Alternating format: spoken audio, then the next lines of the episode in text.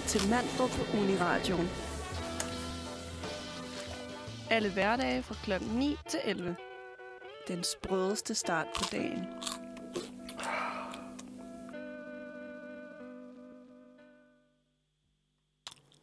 Godmorgen Godmorgen. og velkommen til. Det er onsdag den 30. Yes. Og lige nu, der virker vores baggrundslyd, ikke? Øhm, og jeg ved ikke hvorfor. Nej, men øhm, så kan jeg jo bare byde velkommen i stedet for. Gør det. Ja, Så men sidder jeg lige og øhm, prøver at fikse det her.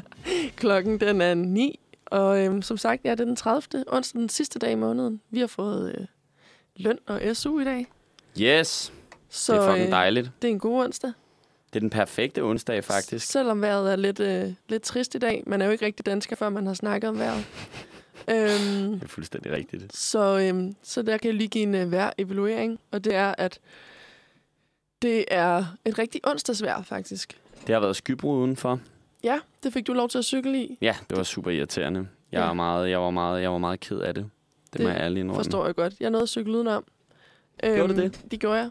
Men øh, nu må vi se, om jeg får den på vejen hjem i stedet for. Men du kunne se, hvad hedder det, øhm, du kunne se, hvad hedder det, skybrudet komme, kunne du ikke? Det kunne det jeg. synes du nævnte. Du sendte et billede i morges, og øh, der kunne jeg se det ude i horisonten mod, øh, mod den vej, du kom fra. Men øh, Shit, mand. jeg tænkte, at, øh, at jeg nok ville klare den. Hvilket drama Ja. Men Nå. intet mindre på en onsdag. på en onsdag. Det bliver en rigtig, rigtig god dag, Lærke, og vi har en masse øh, forskelligt på programmet til jer, inden vi øh, går på sommerferie. Øhm, fordi det er muligvis den sidste sender Det er fra det. Manfred onsdag inden sommerferien. Øhm, men det skal selvfølgelig ikke afholde os fra at lave en masse fed radio. Øhm, og without further ado, så tænker jeg, at vi skal finde det første nummer frem. Og øh, der prøvede jeg ligesom at sætte scenen med et, du ved, nummer, som man kan Et godt nummer til Ja. at starte onsdagen på en god note. præcis, lige nøjagtigt. Øhm, jeg tror, at øh, de fleste af jer kender den, så jeg tror ikke, jeg behøver at introducere den mere, end at jeg bare starter den. Velkommen tilbage efter sådan et dejligt nummer. Vi har lige hørt The Weather Girls med It's Raining Men. Øhm, rigtig god måde at starte onsdagen på. Vi har fået, øh, fået baggrundsmusikken musikken til at virke igen. Ja, ja. Vi ser, hvad, vi ser, hvad der sker. Der, er lidt, øh, der, er lidt, der sker lidt sjove ting på øh, Ouija-bordet, skulle jeg til at kalde det, mixerpulten. Ja. Så, øh, så jeg håber, det kommer til at fungere øh, resten af senderen. Det Beklager, hvis der er lidt, øh, lidt, lidt, lidt, lidt, lidt sjove lydting. Ja. Nå, Lærke.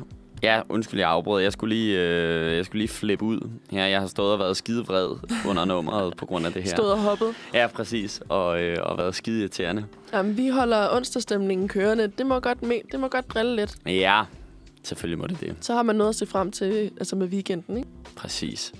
Så øh, men nej, jeg tænker, at, øh, at vi ligesom godt bare kan springe ud i det. Jeg har taget en nyhed med til dig. Eller ikke en nyhed, jeg synes i hvert fald noget, vi kunne snakke om. Fordi jeg ved ikke, om du har lagt mærke til det, men øh, der er jo sådan nogle, øh, sådan nogle store biler, der kører rundt og dytter med festglade folk bag øh, rundt i gaderne. Kan du gætte, hvad det er? Åh, oh, hvad fanden. Jeg synes godt, jeg har set en enkelt eller to af sådan nogle. Ja, det er nogle unge mennesker, der godt kan lide at tænke sig tosset bag i hvert fald. Øhm, ej, jeg snakker selvfølgelig om, øh, om, at det er studenterugen, eller lige har været studenterugen. Og øh, alle de glade studenter i gaderne, og studenterkørsel. Øhm, og så synes jeg bare, det er lidt sjovt at hive fat i, fordi at det har været lidt i, øhm, i nyhederne, at der er mange studentervogne, der er blevet øhm, ramt af folk, der kaster med æg på dem. Hvad? Ja, det synes jeg er sindssygt. Har du hørt om det? Nej, Nej. det har jeg ikke. De siger, at sådan, altså, der, jeg har taget den fra, øh, fra BT, men øhm, altså, de siger, der er flere hændelser. Indtil videre er der sket syv gange. At folk, der kører efter studentervognen og kaster æg på studenterne. Og i den ene hændelse, der gik chaufføren ud efter dem, og så kastede de sgu æg efter øh, chaufføren også. What the fuck? Ja, og det synes jeg bare lige, at jeg vil bringe, øh, bringe til dig. Og så synes jeg, vi kunne snakke lidt om hele den her studentertid, men også, også det her med, hvad, altså, hvorfor? Det ved jeg jo heller ikke selv, men det er godt nok underligt. Det virker rimelig fucked at gøre. Jeg kan ikke sådan, jeg kan ikke sådan se, hvem det er, der skulle have en interesse Nej. at, øh, på en eller anden måde, du ved, gøre hverdagen sur for øh, studenterne og alle. Også fordi studenterne er jo de mest livsglade personer i gaderne i den uge, ikke? Fuldstændig. Der er bare god energi og god karma omkring studenter. Ja, ja, klart. Altså, og det er jo sådan, altså... Det ved jeg ikke. Jeg tror bare ikke, jeg har mødt nogen, der ikke under studenterne totalt meget. Sådan, hvad kan man sige? At have det fedt, have Ja. en fest. Nej, præcis. Og især, jeg føler også især i den her tid, hvor at, altså sådan, man under studenterne, både fordi, at så kan man også selv gå og kigge lidt tilbage og være sådan, ej, det var mig for nogle år siden, jeg savner det, jeg vil gerne med på vogntur igen. Men man kan også gå og være sådan, okay, de har alligevel haft, hvad, halvandet år online. De har Mm. kørt, altså kun gået deres klasse i så kort tid. De fortjener sgu at, at få en fest og hygge sig. Ja, fuldstændig. Det, øh, det, det er jeg fuldstændig enig i. Det øhm, dårlig energi til, til æggekasterne. Ja, dårlig karma til jer, der gør det. Jeg håber fandme, at der er æg, der rammer jer derude. Ja. Nej, man skal selvfølgelig ikke håbe sådan noget, men forstå mig ret. Dårlig stil, kan vi i hvert fald godt sige, ikke? Ja, det kan vi helt Lige, sikkert. øh, det kan I godt gøre bedre. Fuldstændig. Fuldstændig. Kan du huske din egen studenterkørsel? Øh, ja, det kan jeg godt. øhm, det, det, sådan, du ved. Ej, jeg synes, det var en virkelig, virkelig god dag. Ja. Det var en... Øhm, det var en sådan... Undskyld. Det var en øhm, meget, meget forløsende dag, men jeg kan også huske, jeg havde, jeg var lidt, jeg var lidt træt. Vi skulle tidligt afsted. Mm. Øh, hos os, der øh, ved jeg ikke hvorfor, men der øh, tager man afsted klokken 7 om morgenen. Uh, det er tidligt. Ja. Så, øh, og, og når man ligesom har haft et par dage med fejring allerede, så var det lidt, Ja. lidt hæftigt. Ja. Kør, kørte du en eller to dage? For der er mange hen i byen, der kører to dage. Nå, nej, vi kørte kun en dag. Jamen, det gjorde vi nemlig også. Det er noget, jeg har, øh, har lært siden, at man kører to dage, tænkte jeg. Så jeg kan ikke rigtig finde ud af, om jeg synes, jeg er lidt misundelig, fordi det er da fedt, men samtidig tror jeg også, at man bliver rigtig træt. Altså, jeg synes også, at en dag var, var nok.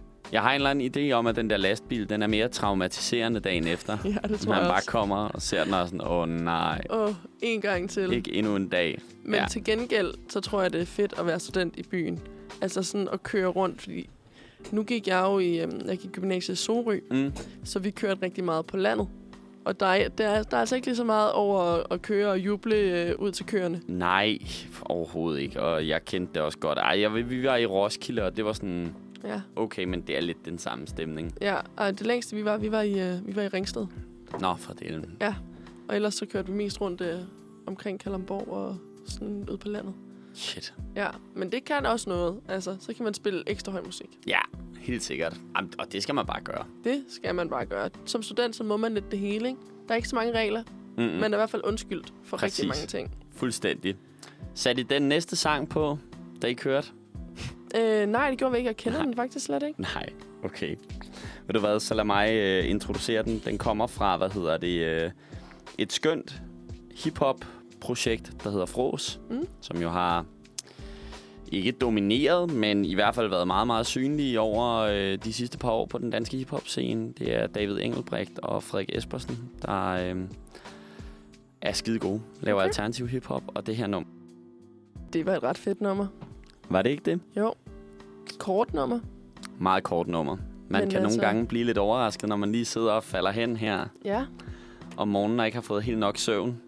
Men altså, nogle gange så... Øh, en, ja, de korte numre, de kan også være en fornøjelse. Ja, det ikke kan lige, de hvor jeg vil hen med det, men... Øh, Nej, men det var okay. Jeg synes, det var en fin, jeg synes, det var, det var en fin pointe. ja, tak for det. Tak for det. Men øh, nej, vi har lige siddet og snakket om, øh, om studenterkørsel og studentertiden. Ja, og Lærke, vil du ikke lige fortælle lidt om, øh, hvordan din sådan, studenterkørsel egentlig var? Fordi det virker som om, at der er lidt forskel på sådan hele strukturen. Jo. Altså, Jo, det kan jeg sagtens. Altså, vores studenterkørsel, det er, at på, øh, på mit gymnasium, der dimitterede vi i, øh, i en kirke, der lå på skolen. Øhm, og så efter, efter man havde gjort det, det tror jeg tog en time, halvanden, så, øh, så gik man ud, og så, øh, og så havde klassen under, øh, under os. Så jeg gik i 3. D, så 2. D pyntede vores vogn. Øhm, og så stod vognen klar med pynt og musik. Og så, øhm, og så kom vi ud, og så var der ligesom serveret vel drinks og det hele. Og så, øhm, så tog vi afsted fra skolen ved en titiden. Øhm, og så vinkede vi ligesom farvel til lærere og forældre, og så kørte vi ligesom afsted.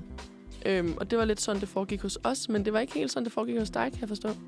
Nej, der var det øh, faktisk meget anderledes. Men det lyder som om, at vores måde at gøre det på er mere en undtagelse, vil jeg sige, der bekræfter reglen. Øhm, jeg kommer fra Roskilde, og i Roskilde er der ligesom tradition for, at det der sådan forpynt af vognen og sådan noget, som jo oftest tilfalder den klasse, der går under en, det skal de gøre aftenen inden, fordi vi skal afsted tidligt.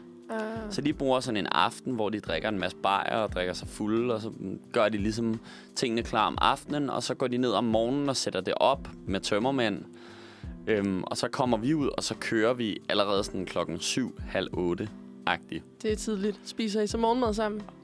Eller Øhm. dropper man morgenmaden, når man alligevel skal ud og- fulde sig? Uh, nej, uh, man, hvad hedder det, um, man, man, de første huse, man kommer til, er, er der bare næsten altid morgenmad. Nå, det giver jo god mening. Der er jo altid med på de der stop der. Det havde jeg ikke lige tænkt over. Så det første sted, vi var, der var der sådan melon og croissanter Ja. og sådan nogle ting. Dejligt. Ja, det var ret froderen. Ja. Øhm, det fungerede sygt godt. Så spiste man bare croissanter og, øh, og boller med ost og øh, frugt. Drak mimosaer. Det gjorde vi faktisk. Gjorde det, var, jamen, det var sådan noget, det var sådan en, øh, det, jeg kan ikke huske, om det var mimosas, men det var sådan en, det var sådan en morgenmads. En Drink. morgenmadsdrink. Ja, præcis. Sådan Lige en uh. Bloody Mary for, uh, for, for ugen før. Altså, honestly, jeg har faktisk haft lyst til at lære at drikke Bloody Marys. Ja, der er jeg, heller, der er jeg ikke helt endnu. Nej, men jeg følte, det kunne være, jeg følte, der kunne være noget stærkt i ligesom at begynde. Jeg føler lidt, det er sådan en power drink. Jeg føler lidt, det er sådan, i alle film, så er der, så er der ham eller hende, den der seje, lidt bedstemor, der sidder der og skal bare lige have en Bloody Mary til morgenkaffen. Og jeg synes, det, ja, der er et eller andet cool over det. Men er det ikke også en ret kalorielet drink? Jo, og den skulle fikse tømmermændene. Ligner Og der er jo jeg. en selleristang i, så selvfølgelig er den sund. Er det ikke sådan, det fungerer? Jo. Jeg ved ikke, om den er sundere end Skinny Bitches, dog. Nej, det ved jeg heller ikke. Det, kan jeg, det, det ved jeg ikke, om kan noget, men øh, Skinny Bitches? ja. Altså, hvis man er øh, et lille fitness-tip til alle jer bros derude, der Ja. træner, og, og sisters, der træner, selvfølgelig. Øhm, så er Skinny Bitches, det er den kalorielette. Ja, det er jo bare øh, dansk vand og lidt vodka. Og, vigtigst af alt, man stayer hydrated. Det gør man. Og hvis man lige skal peppe den endnu mere op og være lidt øh, sofistikeret, så kan man jo proppe en citron i. Altså, det vil jeg klart anbefale. ja. Vodka og bare dansk vand, det, det kan ikke så meget. Nej, Men øh, det tip skulle vi have haft til at øh, sende alle studenterne afsted det skulle med. vi. Lige Men, en uge for sent. Ja, præcis. Ej, må ikke de ved det i forvejen. Jo, Det Jo, jo. tænker jeg. det gør de. Helt sikkert. Nå, men det var meget fint, vi kunne gå fra studenter og øh, snakke til lige pludselig at anmelde drinks. Altså, vi kan sagtens, øh, vi kan sagtens snakke lidt mere om yndlingsdrinks lige om lidt, men jeg Ja. tænker først lige, at vi skal høre at det næste nummer, Lærke. Vil du ikke øh, introducere det? Jo, vi skal høre How to Lose a Face med Persona Non Grata. Det var et godt nummer. Ligesom de an, det andet. Det har jeg sagt hver gang. Men øh, jeg mener det. Ej, det var et, Et godt, godt nummer. nummer. Men altså, jeg lyver ikke. Det, øh, Nej, det var et rigtig godt nummer. det var et godt det er nummer. super, det er super lækkert, og øh, ja, jeg synes faktisk, det er ret nice. Det, man kan, det er nogle af de her, hvad hedder det, især nogle af de her sådan, nye kunstnere, sådan nogle vækstlagskunstnere. Det er altid spændende, fordi der kommer sådan lidt forskelligt. Ja. Og jeg synes også, det, jamen, det er også ret fedt at lige øhm, ja, lære nogle nye kunstnernavne at kende. Lige Mhm. holde, øh, holde øjnene åbne for andre nye øh, upcoming. Ja, præcis. Altså, jeg, øh, hvad hedder det, havde en rigtig, rigtig, rigtig positiv oplevelse med øhm, en af de næste kunstnere, vi skal høre. Faktisk det næste nummer, vi skal høre øh, her om øh, ikke så længe. Øhm, med kunstneren Greta, som spillede til Summer Days på festivalen. Mm. Som jo var den her endags festival, øh, hvor første runde af endags festivaldage ligesom er blevet overstået her nu, og øh, starter op igen fra en, øh, her, når næste weekend starter. Øhm, og Greta, hun laver sådan noget elektro, pop, dance, disco-inspireret festmusik. Ja, Og hun åbnede hele den der dag. og det, var det sådan- fedt. Ja, det var tre, øh, tre kunstnere, der så var. Det var hende, og så var det øh, indie-pop-bandet Ganger, og så var det Joyce, som laver sådan noget hardcore punk-pop-agtigt. Øhm, og, og, og, og det hele, det var bare... Altså, Det lyder som et ret fedt mix. Altså sådan en, Ja. ja. en dag med fed, øh, med fed musik. Ja, og de spillede alle sammen virkelig, virkelig godt. Men, men jeg, vil, jeg vil sige, nu har jeg en meget stor personlig aktie i Joyce, men, men jeg vil sige, hvis jeg fjerner den, og fjerner, hvor glad jeg er for at se mine gode kammerater spille på scenen, så øh, var Greta øh, absolut højdepunktet. Okay, Det må jeg sige. så kan det stadig noget. Ja, ja, fuldstændig. Altså, jeg, jeg, var, jeg, var, jeg var helt blown away. Okay, og det er jo fedt. Det er jo dejligt, at man kan få de oplevelser. Også igen, nu at man kan komme ud og få de her live musikoplevelser. Det har jeg savnet. Fuldstændig. Fuldstændig. Altså især også nu, når man ikke kan komme på Roskilde, så er det rigtig fedt, at man bare kan få en lille snært af det. Mm, helt sikkert. Jeg er helt enig. Så, øhm, så, så, så det er også vigtigt det her med at huske på, at sådan, det her kan jo være sådan et sted, hvor du hører noget første gang, og så lige pludselig, oh, Ja, det er derfor, man skal stay tuned. stay tuned. Præcis. Ja. Øhm, inden vi lige øh, hører det næste nummer, tænker jeg lige, at øh, vi skal tease, hvad der skal ske efter øh, de næste par numre. Ja. Øhm, og det er, at vi skal øh, videre i vores konkurrence omkring den bedste dårlige nyhed. Det skal vi. Den, øh, jeg glæder mig til at høre den. Det gør jeg også. Og ingen af os ved rigtigt, hvad der kommer til at ske, fordi Nej. det er ikke os, der har forberedt den. Nej, det er endnu mere spændende så. Mm, det er vores øh, søde medværk, Katrine, som øh, gik all out på at finde en, en, en rigtig god dårlig nyhed. Ja, Øhm, og jeg håber, at hun kan, øh, hun kan gøre... kan Øh, levere. ja, altså, jeg har store forventninger til hende. Men selvfølgelig kan hun det. Jeg ved ikke engang, øh, jeg kan ikke engang huske, var der en bedste dårlig nyhed sidste uge? Nej, den sprang vi over mig med det. Vi blev simpelthen for, øh, for optaget af, af EM-stemningen. Det er rigtigt, det kan jeg godt huske. Ja. ja. Det er også fint. EM-stemningen kan virkelig noget. Det kan det. Man kunne også bruge timer på at snakke omkring, hvad hedder det, øhm, den EM, de EM-kamp, der har været den her weekend. Ja, Det har været helt vanvittigt. Men det vil jeg spare folk for, fordi at øh, det hele skal heller ikke gå op i VM. Nej. EM. Slår for, altså. men altså, det, her, der er jo, øh, det er der også masser af derude. Jeg tror ikke, at der er nogen folk, der ikke ved, hvad der foregår i forhold til det. Præcis. Så i stedet for, så vil jeg øh, sætte et nummer på med sindssygt dejlige øh, Greta, som hedder Persona... Nej, oh, sludder røvet. Det hedder Vibrant. Du gør mig god. Du gør mig god. Tak til Blikfang for et fantastisk nummer. Det er en af mine øh, helt store pleasures, og har været det i noget tid. Jeg synes, det er et pissehammerende catchy nummer, og det er også bare rigtig grineren. Ja, Altså, det er ret fedt, fordi det kombinerer sådan noget 80'er æstetik med de der uhu Alle de ting gode og sådan noget. Ja, ja.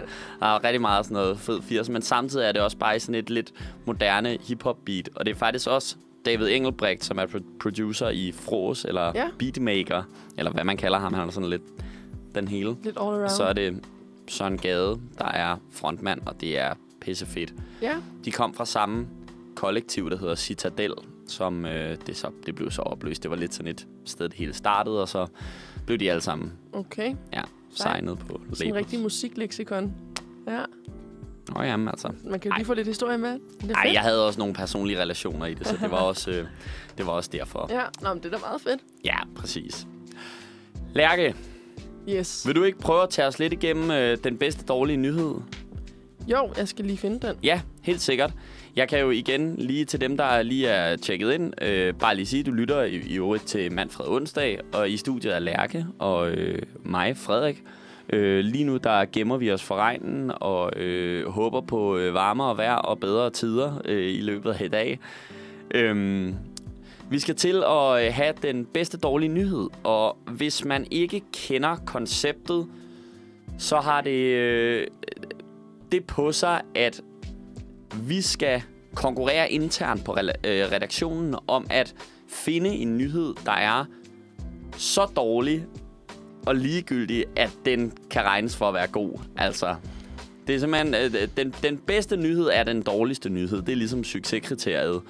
Og, øhm, og, og i denne her uge er det så vores søde medvært og øh, tilrettelægger Katrine, Somi-redaktør også i øvrigt, altid garant for øh, et godt Instagram-opslag og en fed caption og nogle gode hashtags. Men hun har, øh, hvad hedder det, øh, hun har øh, fundet den bedste dårlige nyhed til os i, øh, i den her uge. Og jeg er ret sikker på, at det havde noget at gøre med sådan nogle, øh, en eller anden guilty pleasure. Yes. Øh, men du kan måske gøre os klogere, Lærke. Jamen, jeg har den her. Og øhm, altså, overskriften lyder... Sara Grønevald med bizarre, bizarre afsløring. Ja, Det lyder jo spændende. hun elsker at rense afløb. Det er hendes bizarre afsløring. Øhm, hun skriver her, det er øh, Se og Hør, som øh, har bragt, bragt den her fantastiske nyhed. Øhm, og de snakker lidt om, at det er fordi, at Sarah Grønevald har på sin Instagram skrevet ud, hvor hun har været sådan... Øhm, vi er ikke alene, konkluderer hun om de klamme, men sært til, tilfredsstillende vaner. Og hun har spurgt om sådan andre folk også elsker at gøre noget sært, men som er sådan sært, men tilfredsstillende. Og hendes guilty pleasure er at rense afløb. Øhm, det er... Wow. Ja. Øhm, Står der mere? Er der mere til sagen, eller var det det? det er prim, primært det. Hun, altså, så går hun lidt mere dybden med, hvordan hun gør det, og hvordan hendes, øh, hendes fetish er opstået. Men øh, det ved jeg ikke, om vi skal gå i dybden med. Nej, det ved jeg heller ikke, om er så vigtigt. Jeg synes, det er... Øh, det er interessant, at sådan en nyhed her øh, bliver noget. Får lov til at få plads Ja. i et blad, ikke? Jo, jeg synes faktisk, at, øh, at øh, Katrine har ramt øh, en nerve her, som, som virkelig, virkelig er god, fordi... Øj, hvor er der bare en eller anden journalist, som har siddet og tænkt, nu skal jeg prøve at skabe en eller anden form for forarven eller chok-effekt med den her afsløring. Også Og så er det bare det mest konforme og Præcis. ligegyldige. Også fordi, altså, nu er det ser og høre, men det er også det der med, okay, vi skal finde på et eller andet øh, skældsættende breaking. Hvad kan vi finde på? Der må godt være lidt gossip. Vi kan ikke finde på noget. Nu øh, tråder vi lidt lidt i vandet. Øh, hvad gør vi? Hov, en bizarre fetish omkring at rense afløb. Det Fuldstændig. er noget, folket skal vide, fordi det øh, er virkelig breaking. Ja, også det her med sådan, altså nu kan man sige, nu virker det så også som om Sara Grønevald har lagt lidt op til, at det er meget mere kontroversielt, end det er. Ja, Altså hvis hun ligesom har ude og sådan, ej, alle mine følgere, jeg gør altså bare det her total pleasure-agtigt, og det er skide klamt. Kender I det? men det er normalt, det er okay at, øh, at have forskellige vaner, der er bryder. Ja, og man er bare sådan, det, selvfølgelig er det okay. Fucking rens dit afløb. Det er skide klamt, hvis du ikke gør det. Ja. Altså, så Men jeg godt, da- du kan sætte ord på det. Ja, præcis lige nøjagtigt. Og jeg synes da næsten, der er noget federe i, at man renser sit afløb ofte, og så er det jo ikke lige så klamt, Nej, præcis. når man gør det. Ja. Det kan være, at det, et, øh, at det er et hint, vi skal tage med os. I virkeligheden er det måske et lifehack, ja. Ja, gør det, gør det oftere. Gør det oftere, end du plejer. Jeg tror at virkelig, det er de færreste, der renser afløb. Og det, Det- det er, ja. I hvert fald, i hvert fald ikke oftest nok. Til alle mine dudes derude, der, øh, der har klamt hjem, og dudettes, please fucking bare rense jeres afløb. Gør Ja. som Sara Grønevald, gør det til en pleasure. Ja, I hørte det her. Det er et lifehack, I skal tage med jer. Fuldstændig. Jeg synes, den skal rangere højt, den her. Ja, det synes jeg også. Jeg sidder lige og prøver at finde øh, vores liste. Og inden, øh, og hvis du ikke kan finde den frem, så er jeg faktisk... Øh, Jeg har den her, hvis der. Jamen, jeg er altså tilbøjelig til at sætte den rigtig højt. Øhm, Vi kan jo starte med at sige, at på, øh, på førstepladsen, der ligger der en nyhed omkring øh, dronning Elisabeths te-vaner. ja, den er dårlig. Men jeg vil også sige, jeg har mistet meget for den der dronning Elisabeths te. Ja, Hvad hedder det? Øhm, ja, jeg ved ikke. Det er ligesom om, at den, den er ved ligesom at... Så nu, den nu, har ligget der længe, ikke? Ja, jo, jo den har, det, det var den første dårlige nyhed, vi fandt. ja. Så det er måske også på tide, at den... Jeg ved ikke, om det... Jeg synes, det her det er en etter. Nej, Though. Selvom at jeg synes også, at... Øh, jeg synes også, den skal deroppe af. Altså, det er lige før, jeg synes, at... Øh, jeg kan huske, at Jens Werners handske, den havde jeg også ret stor optur over. Og den, øh, altså, men jeg, jeg synes heller ikke, den her det er en etter, men jeg er villig til at give den en, en, en anden eller tredje plads. Ja. Øhm, på anden pladsen, det er Søren Rasted. Er det den? Øh, ja, den kan vi godt slå, den, øh, slå, den- slå, den- slå en ned. Ja, det synes jeg også godt. Jeg kan ikke huske den omkring... Øh, Nej, men det var nok også, fordi du ikke var startet her. ja, Kunne jeg forestille mig. det er måske et, et meget god... Øh, Men du har jo været med i ånden i mange år, det har jeg jo. kan man sige, Lærke. Det har jo Ja. altid ligget i kortene. Jamen, det er det. Jeg har jo altid øh, subtilt været der. Ja, ja. Nå, men altså, det er jo, det er altså... Du har jo altid vidst, at sådan... Manfred på Uniradioen, det var bare... Det var mit call. Det var endemålet. Ja, altså jeg har jo peaked nu, Ja. kan man sige. Ja. Det er ned og bakke herfra. Du har ikke lagt flere planer efter, efter øh, din karriere her? Den ligesom... Nej, jeg tænker, at, øhm, at det må bane vej for et eller andet, det her. Så øhm, jeg venter bare på, at der er nogen, der ringer og siger, øh, Den der sprøde stemme. Manfred onsdag morgen. Manfred onsdag. Er det dig, Lærke? Og så er det bare dig. Ja. Det key er, at du skal stå op lige inden, så den rigtig raspet. Ja, jamen, jeg kan godt mærke det lidt her til, her til morgen. er det mixerpulten, der fucker mig op, eller er det min stemme, der bare er rusten? Måske en god mix. Jeg ved det ikke. En stemme, der ikke er rusten til gengæld, det er Jomfru, som er en af de andre, hvad hedder det, øhm, upcoming kunstnere, som, øh, som, hvad hedder det, øhm, som vi har at gøre med her. Og øhm, jeg, hvad hedder det, øhm, vil bare sende jer afsted med hendes nummer, Danse. Det er et skidegodt nummer, og det kommer her. Hey, du lytter til Manfred onsdag. Klokken den er lige omkring kvart i 10. Lige omkring. Vi har sendt i tre kvarters tid, og vi er stadig ved godt mod. Stadig. Vi sidder her, looking good, looking fine, looking fresh. Og det næste, vi skal til, det er en nyhed, som jeg har taget med. Uh, den glæder jeg mig til at høre. Ja, øhm, det er en, øh, det er lidt af en mundfuld, faktisk. Okay. Eller det ved jeg ikke, men den er, den er ikke, den er ikke. Vi kommer lige fra den bedste dårlige nyhed til en, til en ret interessant nyhed, synes jeg faktisk, som er øhm, på en eller anden måde meget i, øh, i tidsånden. Altså, der er øh, aktivisme, Mm-hmm. der er noget med øh, diskrimination, der er... Øh, det, er det er forfærdeligt at liste de her ting op, for ingen af tingene er særlig fede. Så det er lidt ærgerligt, at det er blevet sådan de en... ting. TikTok er med i. Øhm, Jamen, nu ah, har jeg høje forventninger. Ja, jeg, lad os bare springe ud i det. Overskriften hedder, vi vil ikke finde os i det. Sorte dansere boykotter nyt hit på TikTok i protest. Det, det handler om, er praktisk talt, at på TikTok, som er, hvis nogen oldtidsfund stadig ikke har orienteret sig, øhm, er det her helt nye store øh, sociale medie, hvor at man øh, ligesom kommunikerer og lægger videomateriale op. Det minder lidt om for nogle år tilbage det, der hed Vines, som er sådan nogle små klip, der er ret korte, men, men alligevel er TikTok mere fleksibelt i fildelingsformatet. Og det er alt fra øh, gamle klip til nye små videoer, og så er det i rigtig høj grad øh, danse Ja. som er skabt af, i hvert fald hvad artiklen her indikerer navnligt, sorte brugere Okay. på TikTok. Øhm, og derfor er der også kommet det, der hedder Black TikTok Strike, som er en dansestrække udløst af mange af de her pro- prominente sorte brugere på TikTok.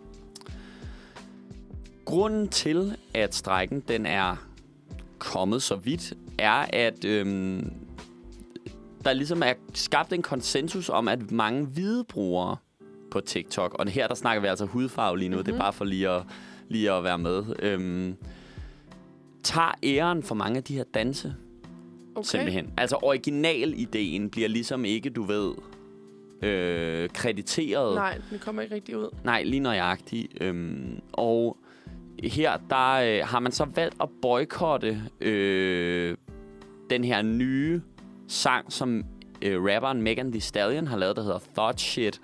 Øhm, som, altså man forventede, det skulle være den nye store øhm. TikTok-dansesang. Mm. Mm. Fordi at hendes sidste hit med Cardi B, WAP, det blev et kæmpe TikTok-hit. Ja. Øhm, og hun har haft et tidligere, der hed Savage, som også blev et kæmpe TikTok-hit. Så man tænkte, det lå ligesom i kortene. Men det er der mange af de her brugere, som har boykottet, fordi man simpelthen... Øh, Så de, bare lader, de lader være med at bruge hendes ja. sang? Okay. Præcis. Hvilket er sådan lidt øh, interessant, fordi det er øh, sådan... Jeg ved ikke... Det er sådan lidt mærkeligt, at det er kunstneren, det skal gå ud over. Ja.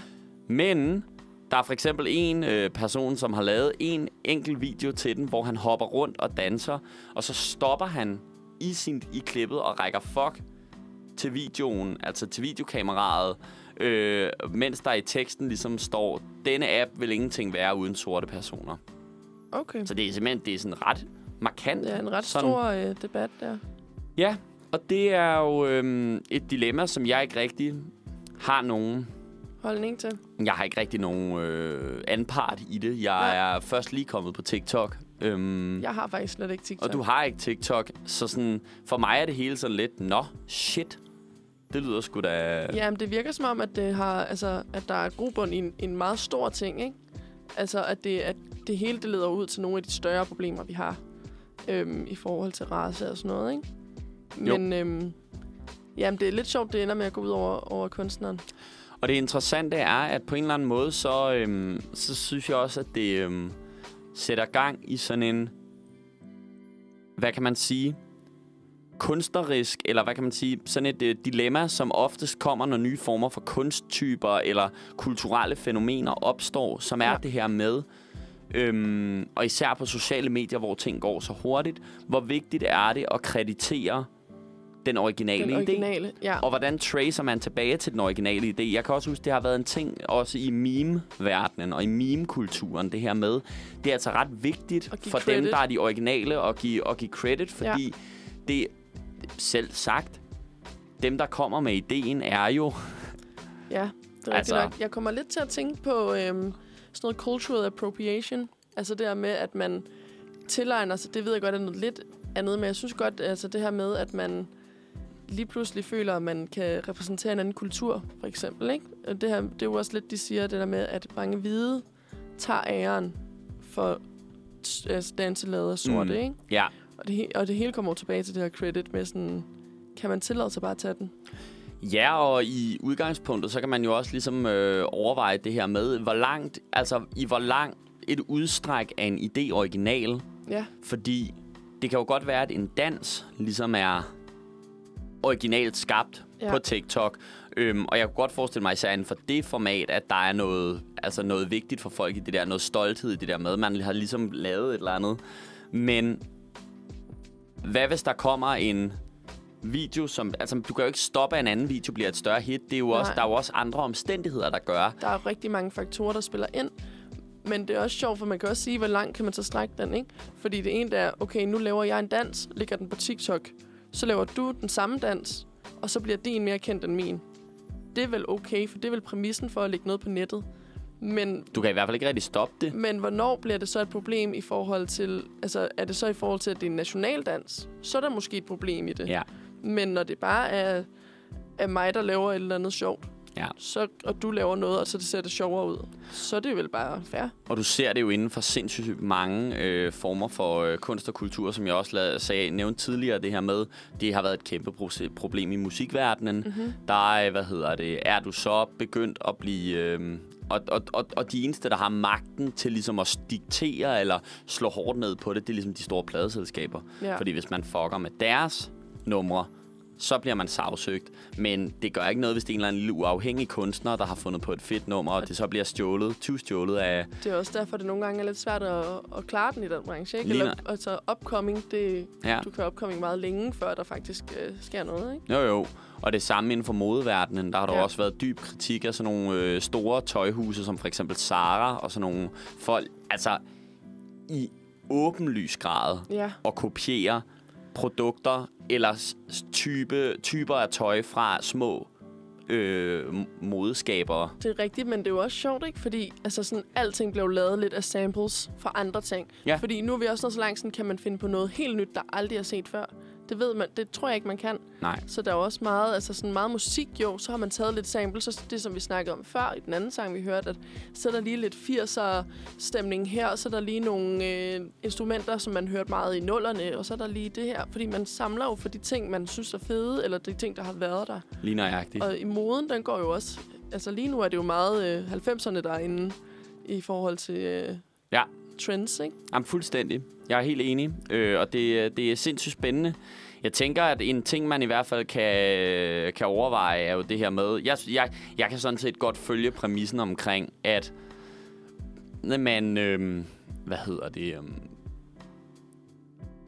det er fordi TikTok har ligesom været ude og sige, at de vil godt være en del af den her forandring. Øhm, og øh, hvad hedder det? Øhm, og, og, og, og, og der skal ligesom komme noget... Øhm, de har ligesom snakket omkring det her med, at man vil gerne ligesom prøve at styrke noget med kildehenvisninger, og Mm. hvordan er originalmaterialet formuleret og sådan noget. Og TikTok har noget af det. Du kan ligesom se, hvad for en original lyd, der er brugt Ja. tit. Og sådan, det Så bliver du tit. tager ansvar. Altså, Det kunne i hvert fald være, ja, præcis. Men omvendt kan man også sige, lad os sige, at vi to laver den samme type dans, altså slags dansekoreografi, mm-hmm. men at øh, du står i det her uniradiolokale og gør det, og er helt statisk øh, til et baggrundsnummer, men du er den første, der gjorde det, mens jeg gør det udenfor, hvor der løber øh, øh, 10 børn rundt og slår saltomotaler bag mig. Præmissen for min bliver den populære, er lidt større, ikke? og hvad er det så for en del af, af, af videoen, der er det, der gør, at min bliver populær, Præcis. og ikke din? Altså, det er, det er sgu et svært dilemma, vil jeg sige. Det er det, og det er også det, det er svært at, at, sådan, at gribe fat om, ikke? Og sige, gribe fat i og sige, nu prøver vi at gøre noget ved det, fordi hvad, hvad, hvad kan man gøre? Jeg ved det ikke. Det øh, må være øh, The Big Man Upstairs. Der... Nej. Nej, jeg er ikke kristen, det vil jeg gerne lige sige. Øhm, men, øh, men, men, men jeg håber da, at man finder, ud, finder en løsning på det dilemma. Det gør jeg også i den grad. Nu skal vi høre en, øh, hvad hedder det, en, øh, en dobbelt op 80'er overgang. To numre, der hænger sammen. De bliver dog øh, afbrudt af et lille break, men det er en gammel 80'er legende duo, Nej, dejligt. som hedder Tears for Fears, som har lavet øh, to numre, der hedder Broken og Head Over Heels. Og Broken starter som sådan en form for live-optagelse, som så bliver spillet over i studieoptagelsen af nummeret Head Over Heels, som så slutter i Broken Live-nummeret igen. Fedt. Jeg synes, det er et virkelig, virkelig fedt øh, knep at bruge i musikken. Jeg har hørt det fra et øh, sindssygt godt podcast, der hedder Album. Lyt til det. Det ligger på Podimo. Det er med Christian Let og Ralf Christensen. Okay. Nu vil jeg ikke snakke mere. Nu, øh, hvad hedder det, øh, synes jeg bare, at øh, vi skal øh, give den op for fantastiske Tears for 80. Yes, og på den her lille klapsalve, der øh, vender vi tilbage til de vante rammer, som er vores dejlige baggrundsmusik, som er leveret af Tristan Wielmann. Det er sindssygt lækkert Sindssygt lækkert. at stå og speak henover. Du lytter til Manfred. Klokken den er 6 minutter over 10, og vi har lige hørt Tears for Fears med Broken og så Head Over Heels. Alle elsker jo 80'er musik. Det gør alle bare. Det er en fantastisk... Øhm, Opfindelse? jeg vil have sagt era, men, øhm, Nå, ja. men begge dele. det er en fantastisk opfindelse. Dem, der har opfundet 80'erne, tak. Tak for det. Tak for det. Lærke, hvad skal der ske nu? Jeg synes, vi skal til at quizze lidt. Nå, Ja. okay. Jeg tænkte, jeg lige kunne være lidt sjovt. Og jeg synes også, at... Øhm, jeg synes måske, jeg skal starte med at quizze dig. Det synes jeg også er en fin idé. Øhm, Jeg elsker at blive quizzet. ja. Øhm, og jeg synes faktisk, at øh, du skal quizzes i, hvilken Disney-karakter er du? Okay. Fordi det er jo onsdag, og hvem vil ikke vide, hvilken Disney-karakter man er På en onsdag. på en onsdag? Jamen Men altså. også bare generelt. Det er jo sådan noget... Øhm, det er sådan en, du lige kan breake, når du kommer ud i nogle nye relationer, hvor man ikke lige ved, hvad man skal sige. Hej, mit navn er Frederik. Jeg har taget en Disney-quiz Og på jeg, øh, er, Vi Unge. og jeg er Lilo fra Lilo og Stitch. Ej, jeg, Jeg gider ikke. simpelthen ikke at være Lilo fra Lilo og Stitch. Det var den, der lige kom op i hovedet på mig. Men det er også fair nok. Det var bare lige... Ej, hun er faktisk meget sej. Hun er sådan en handlekraftig dame. Ja. Hvad, hvem vil du helst være? Jeg ved ikke, hvem der er i quizzen, hvem det kan ende med. Men, øh, Altså, det afhænger jo af, om Pixar-filmene også er med. det tror jeg, de er. Er de det? Det ved jeg ikke, men der er et billede fra Pixar, så jeg tænker, at de er. Jeg tænker lige over, hvem jeg gerne ville have været, øh, hvis det er. Men Okay. så synes jeg, vi skal gå i gang med quizzen. Så Ja, jo der lige... er otte spørgsmål, men der er rigtig mange valgmuligheder, så det er med at holde tungen lige i munden. Klart. Okay, Hit me. nummer et. Din veninde ringer og vækker dig klokken 4 om natten. Hvordan reagerer du? Jeg hører slet ikke, at min telefon ringer, når jeg sover. Jeg bliver utrolig forvirret. Jeg bliver let irriteret, men jeg er selvfølgelig klar til at hjælpe hende. Jeg tager selvfølgelig telefonen og spørger, om jeg kan hjælpe. Jeg synes, at det er lidt underligt. Jeg tager en pude over hovedet og sover videre. Jeg bliver nysgerrig på, hvad hun måtte sige. Jeg bliver helt vildt bekymret for hende. Ah, der var flere af dem, jeg synes, der kunne være et scenarie, hvor det virkelig afhænger af omstændighederne. Ja, og hvem der ringer, ikke? Nummer et kunne godt være mig. Jeg hører slet ikke, at min telefon ringer, når ja. Jeg sover. Ja, det kunne godt være mig. Jeg sover faktisk ret tungt. Øhm, men jeg tror, jeg, hvad hedder det, øh, hælder mellem, var nummer to, var det, øh, Jeg bliver utrolig forvirret. Ja, det kunne jeg godt. Det, kunne, det, det er den, eller også så bliver det, er det sådan en, jeg bliver nysgerrig i forhold til, hvem der ringer. Okay. Ja. Skal jeg, skal jeg sige, at du bliver nysgerrig? Jeg tror måske, jeg bliver utrolig forvirret. Du bliver utrolig forvirret. Mm. Næste. Du skal holde en tale til din venindes fødselsdag. Fødselsdagsfest, faktisk. Hvad skal talen handle om? Alle de sjove historier om hende, som jeg kan komme i tanke om. Alle vores ferier sammen. Det ved jeg ikke. Jeg improviserer. Noget spirituelt. Noget sjovt, men lærerigt. Hvor bekymret jeg er for at miste hende. Hvor mange gange jeg har reddet hende ud af dumme situationer. Eller hvor god en veninde hun er. Øhm, den sidste, eller den, hvor jeg improviserer? Jeg tror, jeg vil... Jeg tror, jeg siger, at jeg improviserer, men det vil sandsynligvis blive noget med, hvor god en Ja. veninde. Og jeg vil nok begynde at græde. Åh, oh, jeg, havde, jeg tænkte faktisk, da jeg læste, og jeg tænkte, du ville nok vælge den, jeg improviserer. Ja, men det er også fordi, at øh, jeg har faktisk jeg har faktisk skrevet en del taler. Så på den måde er det ikke så improviseret. Så jeg tror faktisk, at, øh, at jeg tager den sidste. Hvor god en veninde hun er. Ja. Jeg synes, det er meget sjovt, meget hyggeligt, at det er en veninde, det hele. Men det er jo også jeg har fordi... kun gode veninder. Ja, det er også fordi, at øhm, jeg kan sige, at testen her er øhm, bragt til dig fra Woman. Nå, Og- jamen, det er jeg jo også lidt en Ja. gang imellem. Woman, det handler om dig, hedder man kan sige. Fedt. Hvad er din værste frygt? At dø? At jeg ikke kan hjælpe dem, jeg holder af? At miste mine venner? At dem, jeg holder af, mister troen på mig? At miste min familie? At komme slemt til skade? At blive ensom? Eller at blive forladt? Kan man svare dem alle sammen? Du, jeg tror kun, du må vælge en. Så er der jo en, der måske, så kan du vælge en, der summer summer det hele op. Okay, men det er en åndssvag præmis, for øh, det var alle sammen sådan nogle øh, frygtscenarier, som jeg hader at tænke på. Ja, Jeg har haft sindssygt meget dødsangst. Jeg er ensomhed er sådan min værste. Øh, og oftest så tror jeg faktisk, at den bliver triggeret mest, når jeg ser den hos andre. ja, Øh, altså oplever andre, der er ensomme eller sådan noget, hvor man oplever en eller anden fortvivlelse, eller folk, bare, der bare sidder alene i bussen, hvor man synes, de ser, du ved, ja, man har lyst til at hjælpe. Ja, ja eller Ja. bare være sådan, hvor fanden skal du hen, agtig. Så jeg tror enten den med, at mine venner forlader mig, eller øh, ensomhed. Der er jo også en, der hedder, at jeg ikke kan hjælpe dem, jeg holder af. Det er måske lidt det der med, at du gerne vil hjælpe. Ja, men jeg, øh, den er jeg ikke lige så... Øh, på en eller anden måde. Det, jeg tror ikke, når jeg tænker frygtscenariet, så tror jeg altid, jeg har troen på, at jeg godt kan hjælpe. Ja, Jeg tror oftere, at jeg er bekymret for, at altså, det er sådan nogle irrationelle frygtscenarier, Ja. som at de bare forsvinder. Agtigt, eller du okay. ved sådan. Ja, Øhm, jeg tror, jeg tror, jeg vil tage den grundlæggende og sige den med ensom. at blive ensom. Ja. Så blev du også lidt øh, dark. Nå, hvilken af følgende ting kunne du bedst tænke dig at få i fødselsdagsgave? Jeg er ligeglad med, hvad jeg får. Jeg bliver glad for alle gaver.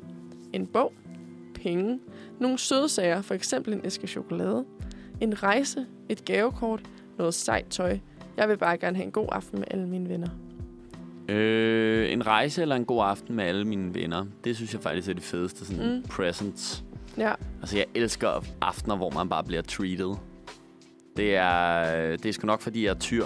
men, øh, men, men øh, altså, tag mig ud og spise noget god mad, eller en koncert med fadøl på den givendes regning. Eller, Ja, ej, det er altså, fedt. Jeg er også typen, der altid ønsker mig øhm, øh, oplevelser, Ja. i stedet for materielle ting. Lige nøjagtigt.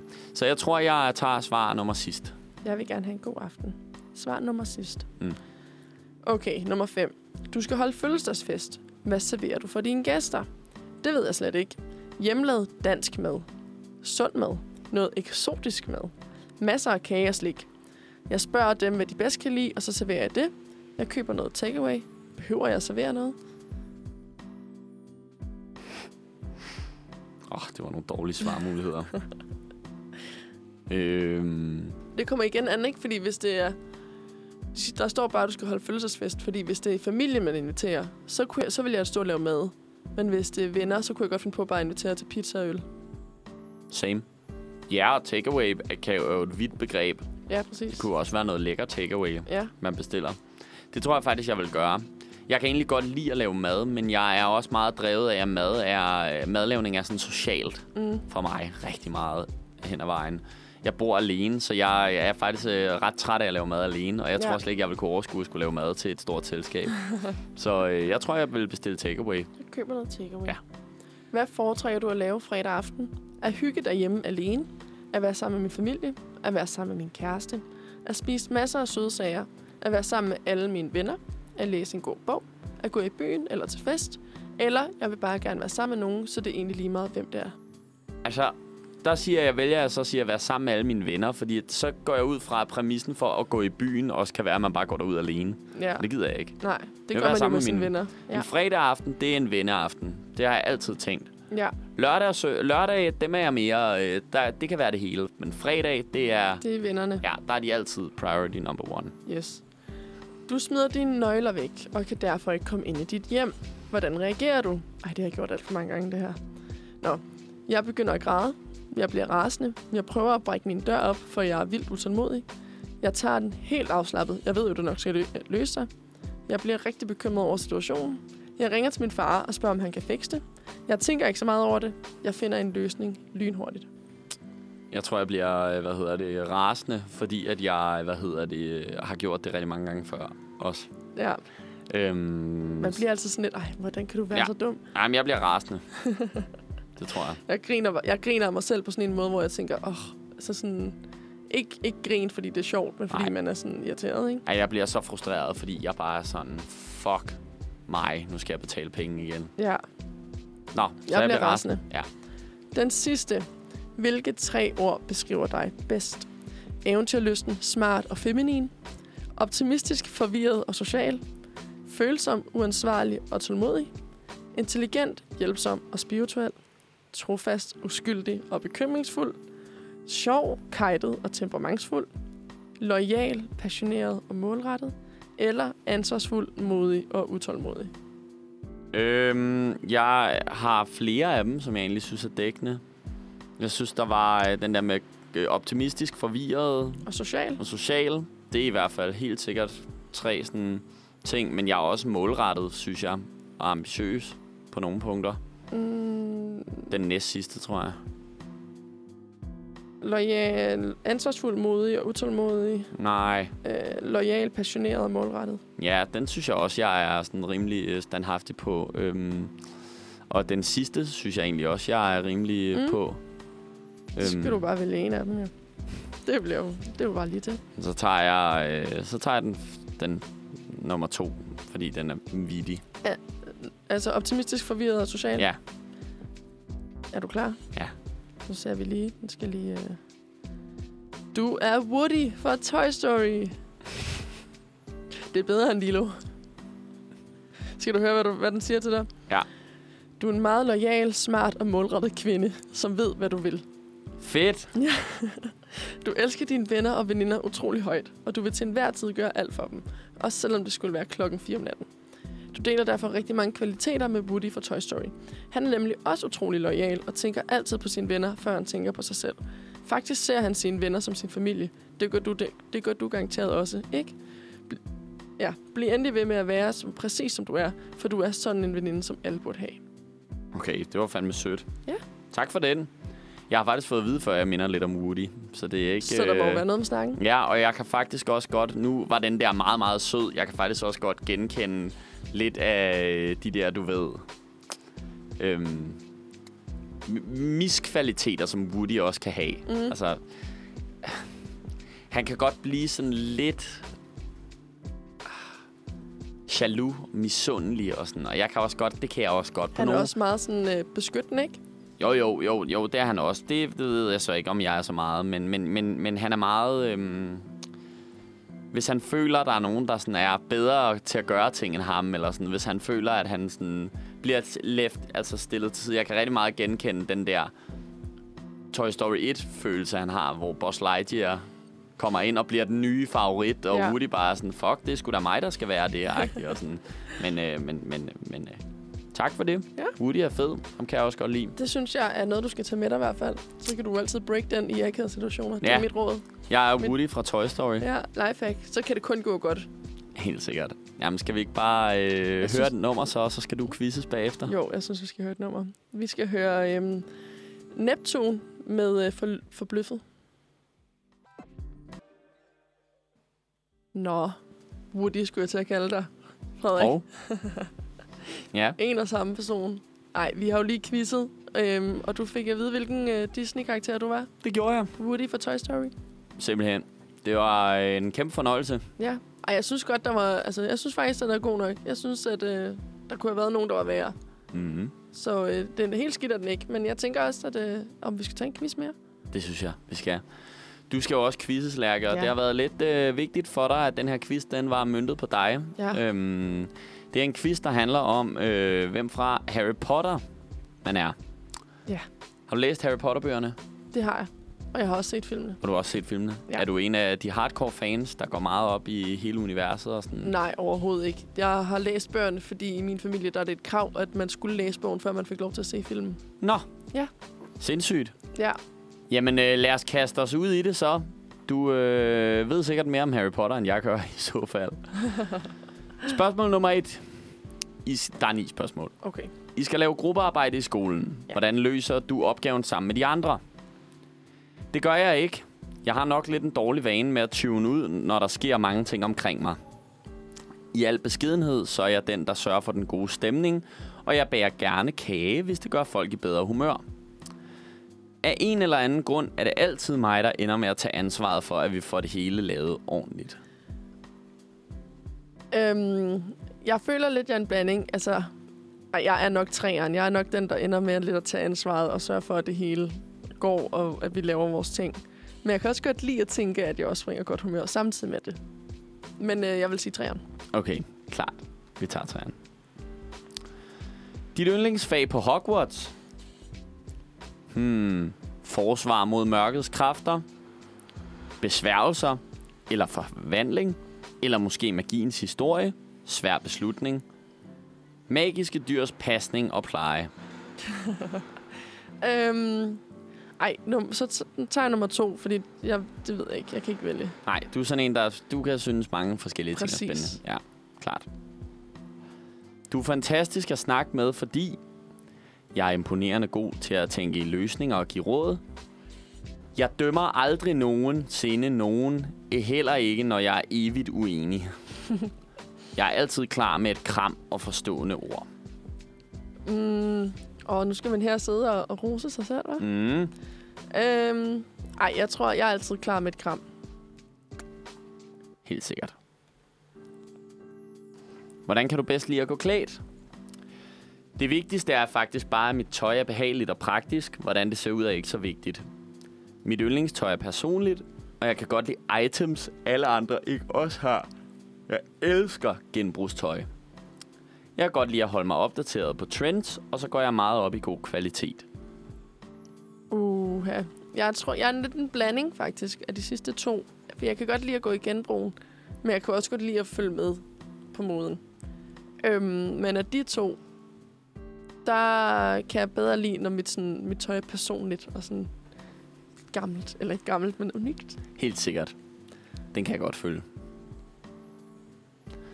Hvis din BFF skulle beskrive dig med et ord, ville det være drømmende, omsorgsfuld, tænksom. Uh, en, øh, omsorgsfuld. Og klik. Sådan der. Hvem er ondest? Dolores Umbridge, altså professor Nidkjær, Bellatrix Lestrange eller Voldemort? Øhm, skal jeg så ikke sige Voldemort? Er det ikke ham, der er ondest? Det siger jeg. Klart. Du har huset for dig selv hele weekenden. Hvordan bruger du tiden? Det er jo den perfekte anledning til at gå nøgen rundt hele tiden. Hehe. Og så skruer jeg nok også lidt ekstra op for musikken. Drømmescenariet. En hel weekend med ro og tid til bare at være mig selv. Jeg har altid en ny bog, som jeg vil læse. Jeg inviterer alle mine venner forbi til at binge Netflix og spise chips med dip. Måske gør vi det til et maraton. Nej, okay. Øhm, jamen, det er jo en hel weekend. Jeg kunne da godt gøre alle tingene. Øhm, Klart. Igen det med at tage beslutninger, ikke? Jo, Øhm, ej, jeg inviterer mine venner forbi. Tror jeg.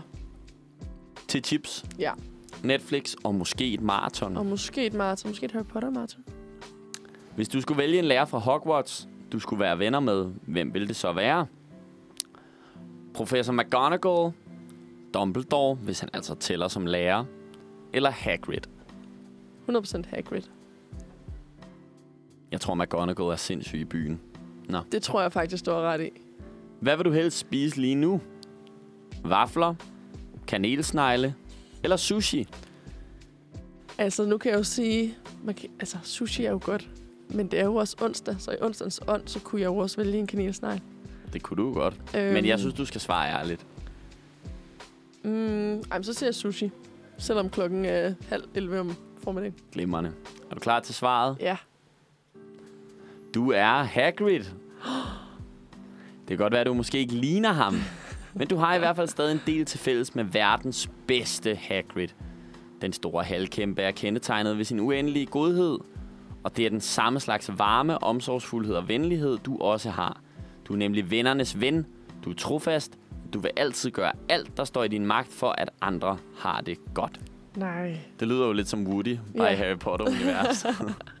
Det er jeg glad for. Alle elsker Hagrid. ja, Hagrid han er fed. Jeg skulle lige til at sige, inden du sagde det. Jeg var sådan, ej, jeg ligner ham jo også lidt, ikke? Det gør man. Nej, det synes jeg ikke. Det synes jeg ikke, man kan sige. Åh oh, jo. Men, øh, men jeg synes, at øh, det var et glimrende quiz-afsnit. Ja, det synes jeg også. Og mens man kan høre noget brage udenfor, øhm, så øh, skal vi til at høre det næste nummer. Og det har du haft med, Lærke, så vil du ikke bare sende øh, os videre og fortælle, hvad det er for et lille nummer? Jo, men øhm, vi skal høre Black Rain med Rye.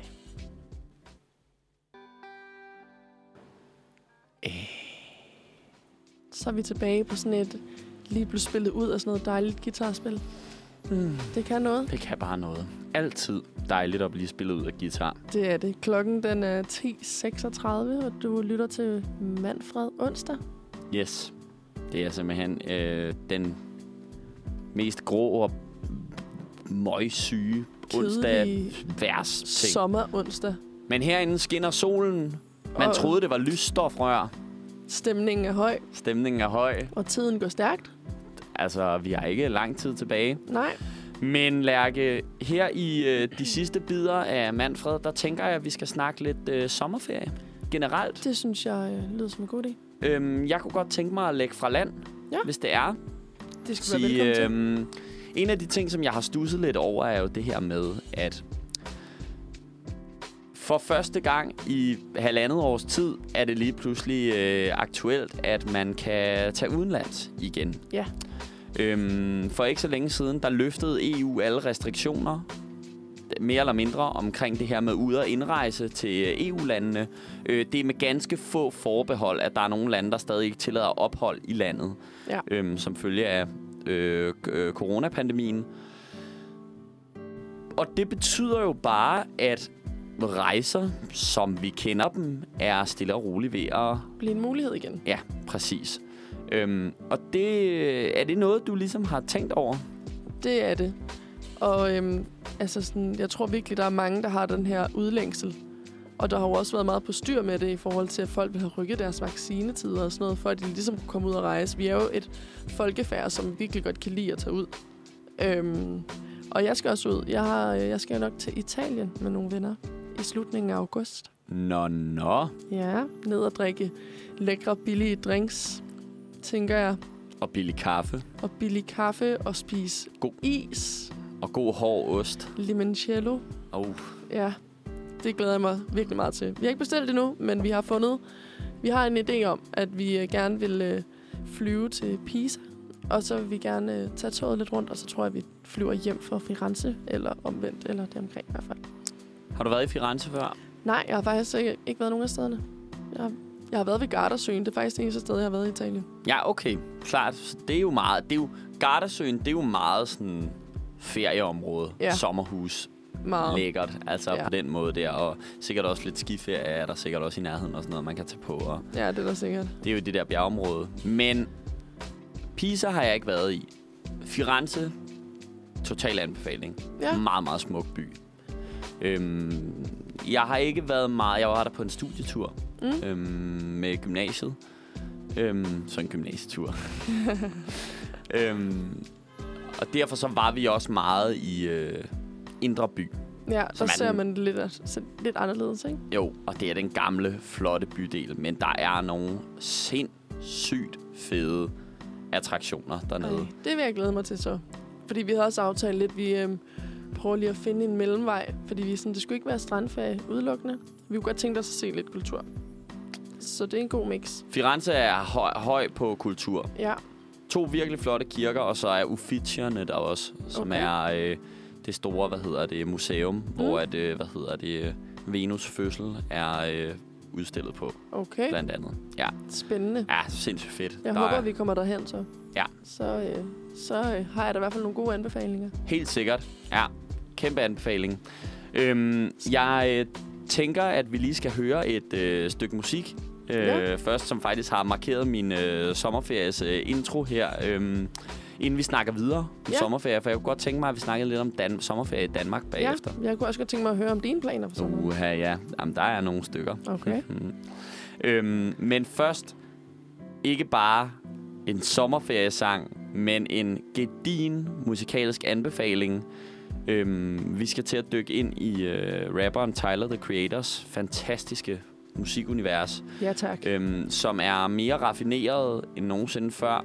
Mere øh, mixtape-kaotisk, end, øh, end han længe har været. Han har de sidste to albums været meget stilren, både på sit album Flower Boy, som var et meget, meget smukt, æstetisk rap-album, og hans seneste album Igor, eller næst seneste er det jo så, Ja. som var et nærmest mere dansabelt konceptalbum, som også havde en meget defineret lyd. Så er han lidt tilbage i øh, det, man kender ham fra, fra hans gamle albums Goblin og Wolf og Cherry Bomb, som er mere kaotisk. Ja, Wolfgang Ja, tilbage. præcis. Men på en måde, hvor man bare kan mærke, at hans lyd er blevet mere moden. Han er bare blevet en dygtigere rapper, producer, sanger, melodiskriver. Det hele. Og det nummer, jeg har valgt, er det nummer, der hedder Massa, som er sådan et øh, nummer, hvor han rapper fra sådan en metanarrativ omkring hele hans øh, udvikling Mm. som øh, rapper. Og det Fedt. synes jeg bare, vi skal sætte på nu. Massa kommer her. Tyler, the Creator her med Massa. Et formidabelt nummer, hvor Fedt han bare nummer. viser, hvor pissegod han er til at rap, og hvor skidefed han er, når han virkelig beslutter sig for at skrive tekster, som er noget af det fedeste, det her album har at byde på. Det er det virkelig. Og hvis man, øh, hvis man ikke har hørt det endnu, så er en onsdagsanbefaling helt klart, at man lige tjekker hans nye album ud. Så Hele fik- albumet er fedt. Så fik vi også lige en onsdagsanbefaling med. Det gjorde vi. Skide godt. Lærke, vi sluttede med ferie før, og du fortalte... Øh, At jeg Mhm. nok skulle til Italien. Hvad er dine planer? Jamen, jeg har sådan set ikke de store planer. Det må jeg indrømme. Jeg øh, har faktisk været lidt i et dilemma her øh, de sidste par år, som øh, corona faktisk har været med til at, øh, i, hvad kan man sige, løse lidt for mig på mm. en eller anden måde. Sidste år, der øh, kunne man jo af gode grunde ikke rigtig rejse ud af landet. Øh, men nogen valgte at gøre det, og det var jo sådan lidt fy-fy. Ja. Øhm, fordi det var, der var stadig mange steder i Europa, hvor at coronapandemien virkelig sejlede, og, øh, øh, eller fik landene til at sejle. Og derfor så var der mange, der ligesom fandt kærligheden i at rejse indenrigs i Danmark. Og den tanke er bare blevet ved med at ligesom spøge i mit øh, hoved. Mm. At jeg faktisk efter sidste år, hvor jeg var på en øh, Nordjyllandstur med min mor og min lille søster, kunne mærke, at der er sindssygt meget af Danmark, jeg ikke har set. Og der er sindssygt mange steder, hvor jeg tror, man får en ferieoplevelse, ala den man kunne få i Sydeuropa inden for landets egne grænser. Ja. Og nogle af de seværdigheder, der ligesom er, er måske lidt mere ydmyg størrelse. Men jeg oplevede bare, at øh, Danmark havde sindssygt meget at byde på. Hvis man bare ligesom accepterer også, at man er i Danmark. Ja, det tror jeg virkelig er en, øh, en vigtig ting. Jeg har faktisk også tænkt lidt i de tanker, fordi jeg har heller aldrig rejst særlig meget i Danmark. Vi nemlig, I min familie har vi altid taget ud. Øhm, og jeg synes faktisk, det er lidt ærgerligt, fordi at Danmark er jo faktisk et virkelig smukt land. Men man, altså, men man, for, altså, man udforsker det slet ikke. Og, det, øhm, og det, det kunne jeg også godt tænke mig at gøre en dag. Også fordi, at så har man måske venner, eller hvis der kommer nogen fra udlandet, ikke, så vil man jo også gerne være sådan, her er de fede steder og sådan noget. Jeg Ja. kender kun København-agtigt. Lige nøjagtigt. Og jeg, jeg tror også for mig, der har det også bare meget at gøre med, at lige nu der er jeg ligesom i gang med at prøve langsomt at omstille mit forbrug, så det ikke er så belastende for klima og miljø, som det har været. Mhm. Mm-hmm. Altså, jeg har også taget på mange flyveferier og mange forskellige ting. Øhm, og jeg har ligesom kunne mærke, at et af de første steder, jeg rigtig kunne gøre en forskel, fordi jeg så netop synes, at det virker spændende også at øh, rejse i lande tæt på, det er at tage på køreferier, busferier, mm-hmm. hvis man skal til nogle byer. Jeg har ikke noget imod, du ved, at sove 12, eller køre 12-14 timer i bus. Øhm, Nej, man kan jo, og det er jo det gode ved Europa også, det er jo, man skal jo faktisk ikke særlig langt. Det tager jo ikke særlig lang tid at tage toget til Berlin, for eksempel. Lige nøjagtigt. Lige nøjagtigt. Øhm, så netop begyndt at prioritere øhm, rejser, hvor man kan komme til med offentlig jord, jordbunden transport. Mhm. Øhm, og så ellers bare tage rundt i Danmark. Opleve den danske natur, når vejret er med. For det er jo så det, man må gå på kompromis med, at det er ikke lige så stabilt højtryksagtigt, som Sydeuropa er i sommerperioden. Øhm, Men så kan man jo kigge på det positivt. Hvad er det, de siger? Har du set uh, Alene i Vildmarken? mm, De siger, hold kæft, hvor har vi det godt, eller sådan noget lignende. Ja. Og det er ligesom deres mantra. For bare at sige, ved du hvad, det er godt, hvad det regner, men det er da stadig en fed oplevelse. Men det synes jeg, der er en, øh, en, en, en, en, en, en glimrende filosofi at, at, at leve efter. Det synes jeg også. Helt sikkert. Skal du så øh, rundt i Danmark? Jeg er faktisk bare i sommerhus indtil videre. Bare i Den her sommerhus? ferie, der tror jeg bare, jeg skal arbejde. Tjene en masse penge og mærke, hvordan det er at få en god paycheck i august måned. Ej, det kunne vi alle sammen godt bruge, tror jeg. Ja, det tror jeg også. Men øh, det, er jo, det må man jo prioritere, når, når, når det giver mening for en. Ja, præcis. Og hvis man har brug for at rejse, så under jeg fandme også folk, at man har det for bare at komme lidt væk. Ja. For man har også siddet i sin lejlighed og haft den som kontor, socialt rum, skole, Alt. alt. Ja. Øhm, så jeg kan godt forstå, hvis man har brug for at ændre lokation. Bare Kom lidt ud. en lille smule. Indåndet noget andet luft. Lige nøjagtigt. Og med de fantastiske ord fra Lærke, så skal vi til at høre et øh, nummer, der hedder Sister med Bavn. Her til øh, udtoningen af Bavns Sister. Det var et skide lækkert lille nummer. Lille og lille, det ved jeg snart ikke. Det er et ret langt nummer. Øh, I hvert fald i forhold til sådan radiostandarden 330'eren. Men jeg synes, det er dejligt. Det er lækkert. Gode vibes. Det er et godt nummer. Fuldstændig. Så tak til Bavn for den. Øhm, Lærke, vi har jo ikke meget tid tilbage. Det har vi ikke, nej. Tiden er gået stærkt. Ja, præcis. Igen. Det gør den altid. Ja, men det gør den nemlig. Og derfor så tænker jeg, at fordi der ikke er så meget Manfred tilbage før sommeren, ved faktisk ikke, hvordan sommersendplanen egentlig ser ud for de forskellige redaktioner. Øhm, det kan jo være, at lige pludselig så popper vores stemmer op igen derude. Øhm, så skal vi i hvert fald nok annoncere det på forhånd. Øhm, men normalt her til sidst, så har vi jo de her onsdags anbefalinger, som er det her med, hvad går du ud og gør efterfølgende. Ja.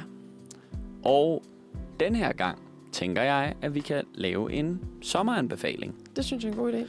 Øhm, især fordi, at du lige viste mig en, øh, et koncept, som jeg synes virkede rigtig spændende, som jeg egentlig godt kunne tænke mig at blive delt videre ud. Øh, og så har jeg egentlig også et, som ja, Ja. jeg godt vil præsentere folk for. Ja, men altså, jeg har jo lige øh, præsenteret dig for, at der cirka hver torsdag, hver anden torsdag, øhm, er jazz på, øh, på trapperne ved siden af Ophelias Plads. Kyssetrapperne.